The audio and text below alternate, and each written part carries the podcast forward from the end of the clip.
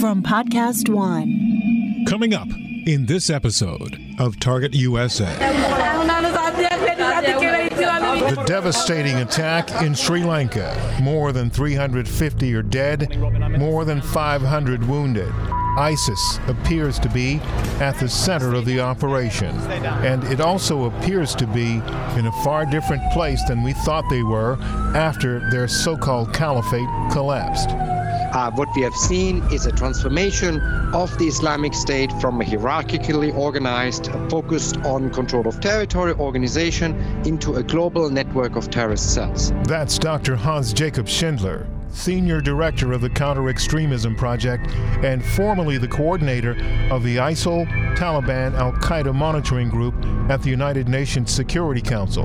And what he just said should make everyone sit up and listen very clearly these massive attacks in Sri Lanka have been prepared for a quite a considerable amount of time. And while ISIS says this was all done in response to the New Zealand attack, this attack has not been prepared within a couple of days. It's too complex, and they were still finding bomb, bombs a couple of days after the actual initial attacks were over and arrests were made and more detonators were found. So this is quite a significant network that's unraveling at the moment in Sri Lanka.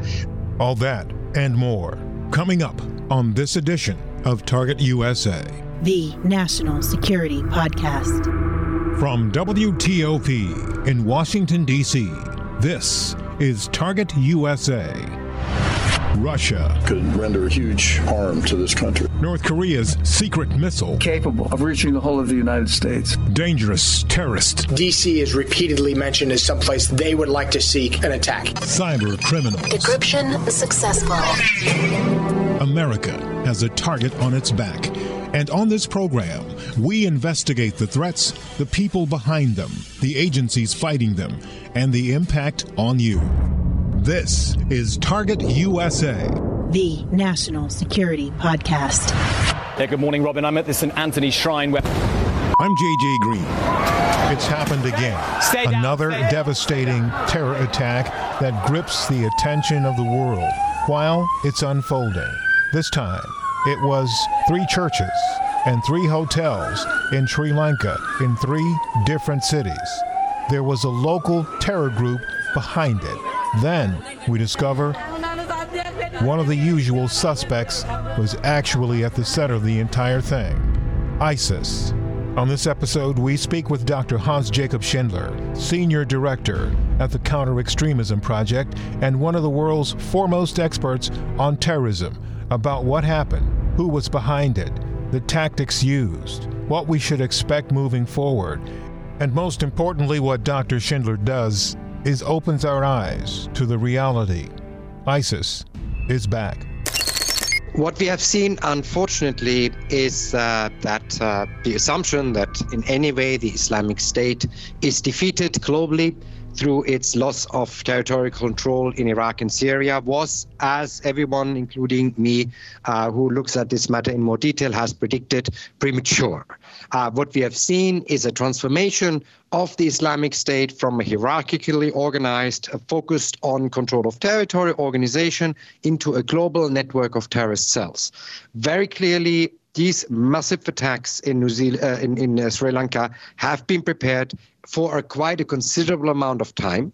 Um, if we um, look at what the uh, Sri Lankan uh, security forces have released as far as information is concerned, uh, pointing to two small, uh, till now hardly recognizable um, uh, jihadist groups within the country, um, and their connection abroad, and the, the potential issue of people who have fought and trained in Syria coming back. I think we have a unfortunate and very sad and very brutal example of uh, what the new paradigm of global counterterrorism is going to be. The fact that ISIL, uh, the Islamic State, was able to control territory for such an amount of time and to such an extent in Iraq and Syria, similar to what Al Qaeda had as far as terror networks uh, and camps were in Afghanistan prior to 2001 allowed it to, to train a completely new cohort and generation of hardened terrorists who now are conceivably not staying in the area but filtering out.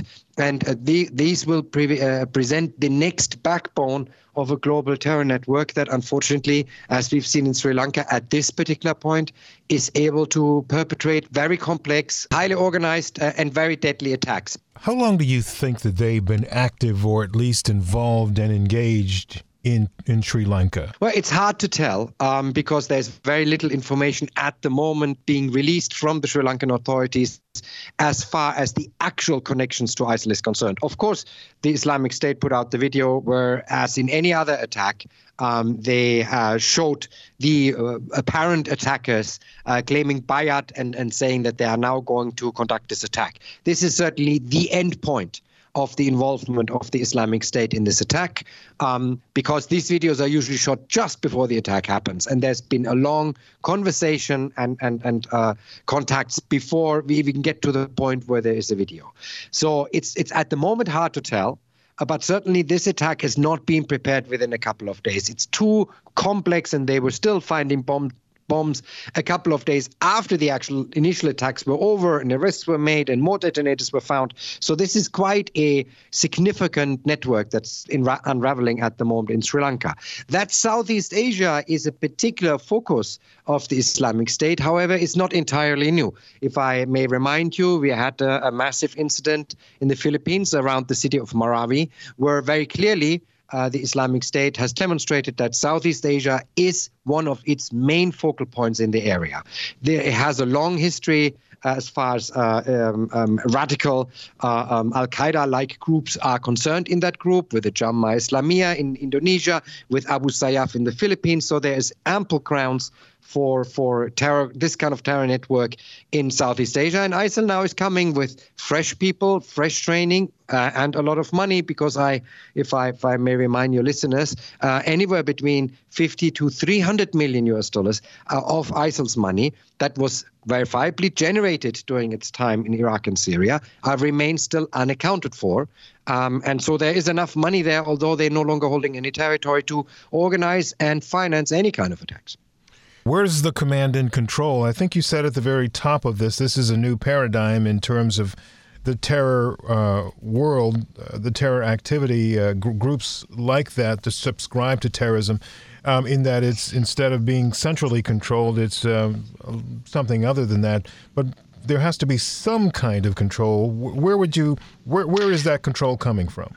Well, not necessarily as far as the operational control is concerned. So, ISIL, the Islamic State network, very much resembles at this particular stage the Al Qaeda network, in that the center of the organization is primarily responsible to conduct, to keep the ideology together, to keep the brand going, right? To put out statements that uh, the, the war is or the fight is continuing, um, to make sure um, that it accepts the pledges of uh, allegiance from groups and individuals around the world and, and put out propaganda. But the operational control is then very much uh, transferred downwards. So I, I, would be very surprised if we find out uh, subsequently that this attack has been in detail, in some way prepared or planned anywhere around ISIL center in Syria and Iraq, um, I, I, I, would assume it is far more likely um, that there was an idea to conduct a terror attack uh, in Sri Lanka by uh, fighters who've been with ISIL. Um, possibly even from Sri Lanka, uh, having fought with ISIL, returned to their country, and then bring this idea to the attention of the center. The center said, "Go ahead." Uh, maybe the center sends some kind of, of financial support, but then the operational planning um, is done in country by the group's network in uh, at the at the actual area where the attacks are going to be happening. This also makes a lot of sense if uh, you think about uh, communication security and the ability of other of other services to disrupt uh, such terror attacks. If it's planned in country, the risk that it comes uh, uh, that it comes to light via some international communication is of course much much reduced. So it's your belief then, um, by extraction from what you've told me, that um, this was not something that was planned as retaliation for what happened in New Zealand. This is likely something that was planned long, long before. I mean, obviously, ISIL is claiming that this is, of course, the, the case. But uh, looking at the, the scale of this, um, the amount of individuals that must have been involved, the amount of explosive material that needed to be procured, assuming that in Sri Lanka you just cannot go to the supermarket and buy Semtex, right? Um, all of this takes time. obviously from a propaganda standpoint, uh, uh, you know, as as uh, very unfortunately the Christchurch terrorist has done a great favor to all of the other side of the terrorist equation because they now can claim pretty much anything as a retaliation for his horrible acts. But I mean, the, the, the complexity of this operation does not look to me as if this could be stood up in a couple of weeks. And it's not that long ago since Christchurch. Tactics. What kind of tactics, hallmarks, trademarks do you see uh, and capabilities in this particular attack? Because one of the things that stood out to me, and I've been talking to you for years uh, from your days as the with the Al Qaeda, Taliban, ISIS monitoring team at the UN about tactics and organizations and how they use and deploy tactics. But looking at what I've learned from you and others about this, it seemed that there was a great degree of success when it came to the devices that were used, as opposed to at least what we know of devices malfunctioning, the types of devices, the variety of devices that were used, your observations, what have they told you about this situation? Yeah, the success of pretty much all of the attacks succeeding and all of the uh, uh, devices functioning, plus you know several other functioning devices having been found near the airport and other places uh, on the island, uh, really can only point to a very great likelihood of someone with actual battlefield experience uh, and having been building these devices for a long time and multiple times is behind the design of this. Uh, as you have pointed out, luckily, in many instances in Europe uh, and in America, um, attacks were not deadly simply because the device didn't function at all or misfunctioned, it burned rather than exploded. This was not the case even once, as far as we know uh, in Sri Lanka at this point. So that means someone who has done this many times over, who knows all the mistakes that you can make, who has tried and tested all the various methods of, of building a what essentially is an improvised explosive device, an IED, um, uh, has been behind this. This is extremely unlikely to have been conducted solely by people who learned this from uh, uh, from reading a book or or or searching online. However, um, uh, if I may just uh, do one one little uh, uh, remark here in brackets. The fact that the, the government of Sri Lanka decided to shut down all social media immediately after the attack is unfortunately, in my opinion, a sad testimony um, to the growing uh, trust gap between governments and the tech industry, and that governments simply no longer have the confidence that the tech industry can by itself uh, uh, uh, limit the fallout from such incidents. Um, we have tomorrow here in New York a big event uh, with the European Union as well as the UN from the Counter Extremism Project, focusing on finding smart regulatory and technological solutions uh, in order to prevent this uh, uh, growing gap of confidence from growing even more because shutting down social media is not helpful to anyone who is concerned about freedom of speech. But that was just a caveat. So I think. Uh, uh just in brackets. I think this is a clear indication that they had outside help, and, and very consistently from the very beginning, the authorities in Sri Lanka said they that there was an international dimension to it. Um, there is a lot of criticism inside Sri Lanka right now about uh, lack of security, not reacting to intelligence uh, uh, information they may have gotten beforehand. Um, be it as it may, uh, Southeast Asia was a target.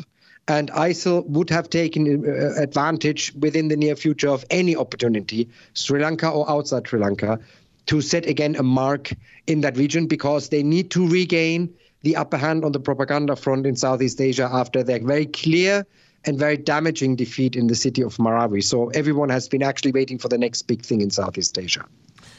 Speaking of um, th- that region, how far can this group expand this threat? Um, uh, Sri Lanka is an island nation, not far from India. Um, this was, by all accounts, I hate to say this, but it, it's the truth. It was a very successful operation, a deadly and cruel operation.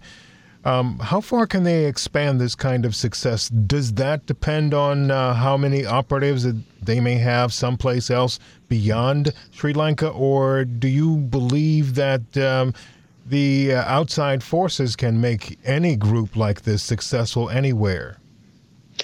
Well, I mean, first of all, the groups within Sri Lanka, as I said, were even even experts from Sri Lanka say, you know, we very, know very little about these groups because they've been so small and fairly insignificant uh, in the past. So obviously, those groups, I would doubt that they have the ability to transit their their their knowledge or transit their capabilities outside the island. However, um, that's not the same for other groups within the region. So if you look at the Abu Sayyaf network, part of which is already loyal to ISIL, uh, to the Islamic State. If you look at the Jamaat, uh, Jamaat Islamiyah network in Indonesia, parts of which and significant figures of which are already having publicly declared their loyalty of ISIL, the regional picture looks very different. There are already significant networks which publicly declared that they belong to the Islamic State and wanted to work uh, to further the agenda of the Islamic State. So I think this is a is a region that has a sizable terror network to counter, and is now uh, uh, unfortunately confronted with a situation where, as we all had expected after the phase one, the defeat of the physical caliphate in Iraq and Syria. The focus of the global uh, Islamic State network is now on conducting terror attacks when and where it can. And now the combination of this increased motivation of the global level of the network to have more attacks and the already existing network structures within the region is quite a, a, a dangerous one. Dr. Schindler, many experts, yourself included, have noted that a lot of these uh, so called attackers got away. People that were involved were not captured. Where do you think they are, and what do you think they might be up to? I'm not asking the crystal ball question. I'm asking the question if they escaped, what would be the most likely course of action for them? And do you believe that they are still a threat? I would very much say that anyone involved in this attack who hasn't been captured yet, and as you have seen, the, the authorities in Sri Lanka have already made a range of arrests. May uh, unfortunately so far only uh, Sri Lankan citizens, while they say there may actually be more non-Sri Lankan individuals uh, having been involved in the attack. These individuals are very, very dangerous, and wherever they go, I mean, I would say it would be fairly unlikely that they would try to stay in the country. Most likely, they try to slip the country in the initial chaos uh, after this this massive uh, uh, multi-pronged attack. Um, but they are certainly have demonstrated uh, a high grade of motivation for to conduct terror attacks, and certainly they, they demonstrated a very significant level of actually prowess and not only conducting devices, but also organizing and orchestrating a multi-pronged attack all over. You know, if you look at the map, it's all over the island. It's not just one city and multiple points, it's multiple cities uh, from uh, the east to the west of the entire island. So this is a, a, a very, very sophisticated operations, the likes of which are rarely seen. And so whoever has one involved in this one is now and is at large does present a significant security risk. What do you think the leadership of ISIS looks like now? Um, we have been talking or not talking for a good while about Abu Bakr al Baghdadi. Somehow um, it's my understanding that this group, or some that were identified in this group, from this group, uh, swore what's called bayat to uh, Baghdadi, um, clearly thinking, I suppose, that he is is alive and well. What's your view on where he is, or what his situation might be? As far as anyone can tell, and as far as I have heard from, from multiple different sources, he seems to be still alive. Um, his sole role right now is to be the focal point, the symbol of the Islamic State. Um, he doesn't even have to exercise a lot of operational control for this role to work. He doesn't have to conduct in detail any attacks, not even in Syria and Iraq, because it's enough that people swear bayat to him.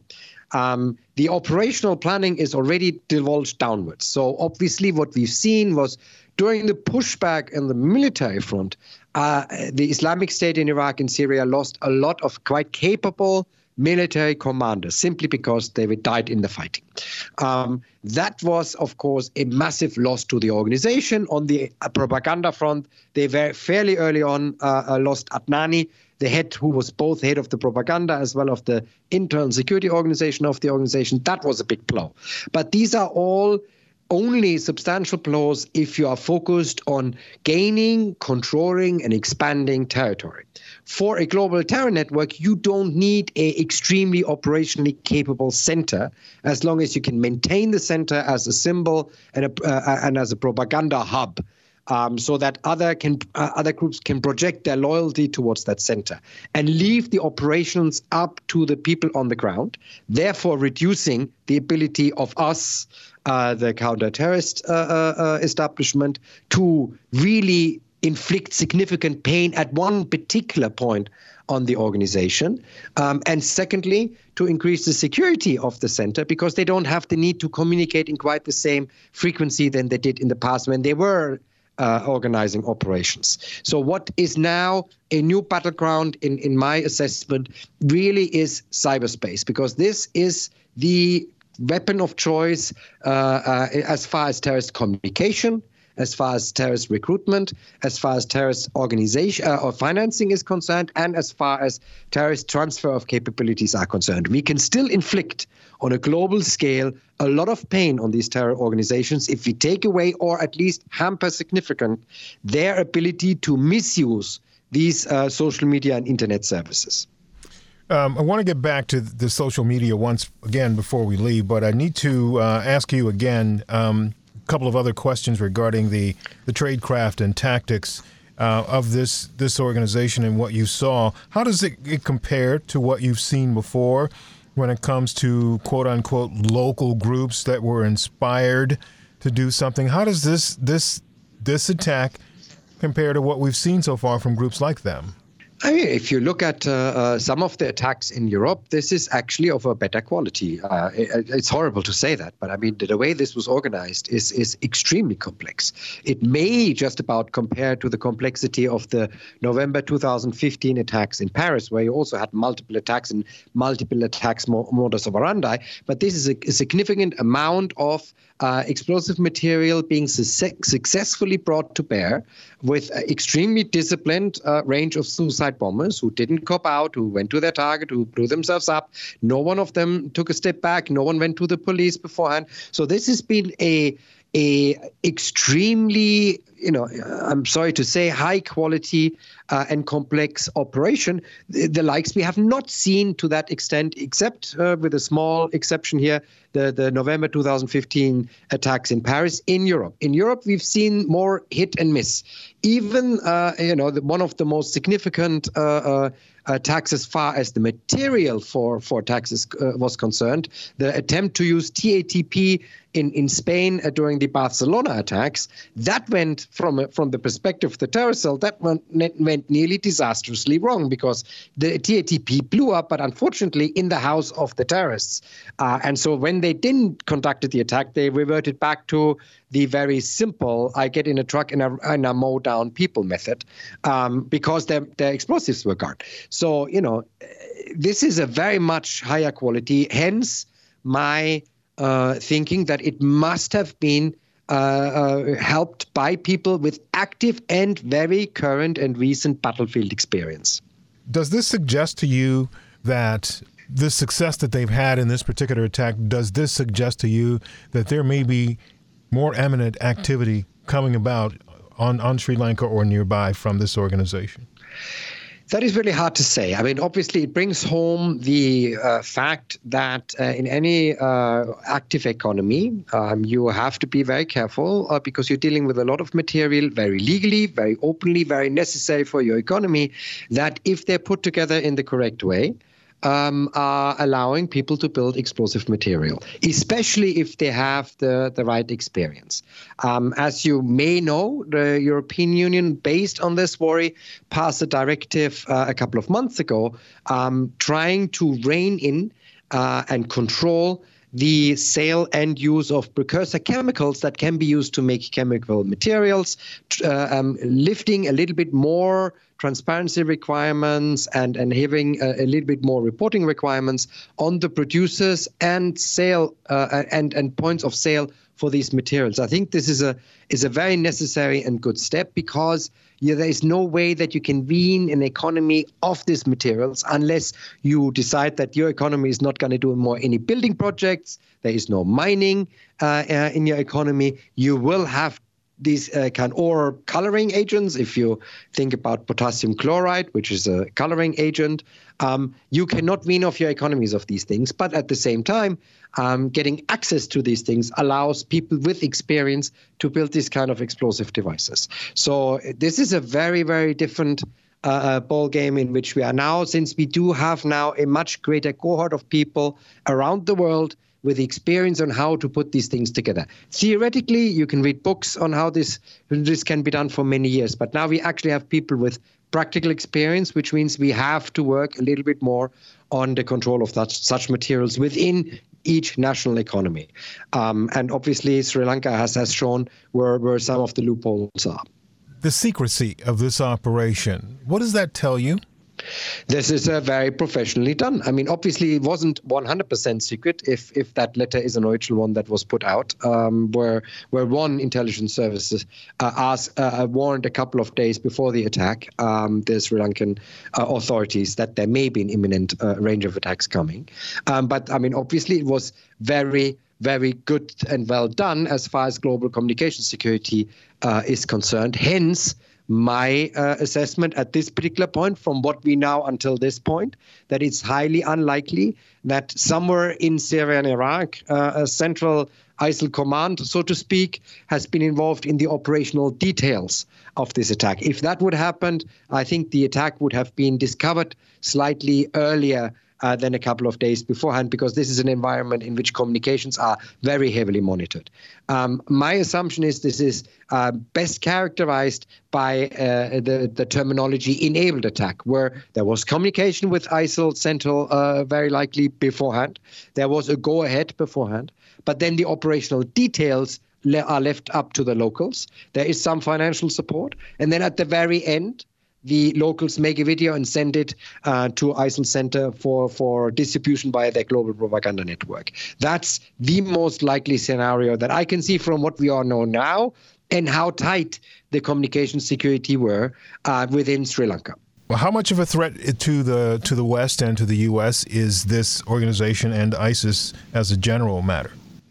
NT, NTJ, I don't think is a threat outside Sri Lanka. I mean, the, for that one, uh, if what we know about this this terror group is concerned is correct, um, then I would not uh, see that this is a group that by itself uh, is able to project a threat all the way towards uh, the US mainland or even towards Europe. Um, but what happened in Sri Lanka shows a pattern here and shows how quickly even small insignificant uh, networks with the right expertise and with the right help can can uh, uh, boost their capabilities towards a level that Sri Lanka certainly has not, had not seen before, despite 10 years of civil war. So I, I think that shows uh, what I said at the very beginning. This new paradigm is that we have now a similar situation to what we had after 2002 where the terror, net, uh, terror camps in Afghanistan were destroyed, and you had a new generation of terrorists being released, so to speak, uh, globally, and which formed the basis of the Al Qaeda network that we are still fighting today. Um, the same thing now clearly has happened in Syria and Iraq. We luckily and, and very justifiably made sure that uh, something uh, a group uh, as as bad as the Islamic State is not able to control and terrorize uh, t- terrorize uh, civilians uh, and territory in those areas is defeated. But that also meant that we are now having a global second generation of individuals with great uh, actual current and uh, relevant battlefield experience, uh, which are now infusing homegrown sympathizers and radical networks who may be willing to conduct an attack but are not able to conduct um, large scale deadly attacks um, because they simply don't have the expertise uh, are now infused with these new capabilities and therefore preempt uh, it, the likelihood of uh, more deadlier attacks by the same radical networks in, in, in any given country is much higher. Anything you'd like to add, Dr. Schindler? Well, I mean, what I've say, uh, what I've said about this new paradigm also means we need to keep our eye on the ball. So we we need to make sure that we do understand we are only in phase two of, of the fight against ISIL. If you remember our previous conversations while I was still at the UN, I was always spo- uh, speaking about this is phase one. This is very easy comparatively easy to defeat ISIL militarily because they give us the uh, uh, advantage of uh, telling us where exactly they are. We are now in phase two, which is going to take much longer, uh, which is going to take a much more multi-pronged uh, approach. Military alone is not going to work. There needs to be some uh, more work on uh, financing. For example, cryptocurrencies, in my opinion, is a new frontier that uh, governments just begin to grapple with. Um, there is much more we need to do in, in cyberspace to disrupt their ability to communicate and organize themselves. But this is a long term phase. This is not going to be one victory. Uh, we, we conquered the last village of Baghuz. It's over now. This is going to be a multi year approach. Um, we will have to live with the fact uh, that this was an unavoidable situation now. Therefore, each regulatory action that we will have to take in the future will have to balance individual citizens' rights against uh, the collective right of the of the society to be to be uh, secure, including in cyberspace. Uh, and we need to have strategic patience here in order to feed this network. This is going to take much longer than the military defeat of, of the Islamic State. Well, Dr. Schindler, as always, it's a pleasure to talk to you. Uh, hopefully, we don't have to wait so long again to catch up with you and talk to you. Thank you so much. I really appreciate the opportunity to just talk to you again, and I'm already looking forward to the next time. Thank you so much. That's Dr. Hans Jakob Schindler senior director at the Counter Extremism Project. We met several years ago when he was actually working for the United Nations Security Council. He was the coordinator of the ISIL, Al Qaeda, and Taliban monitoring team.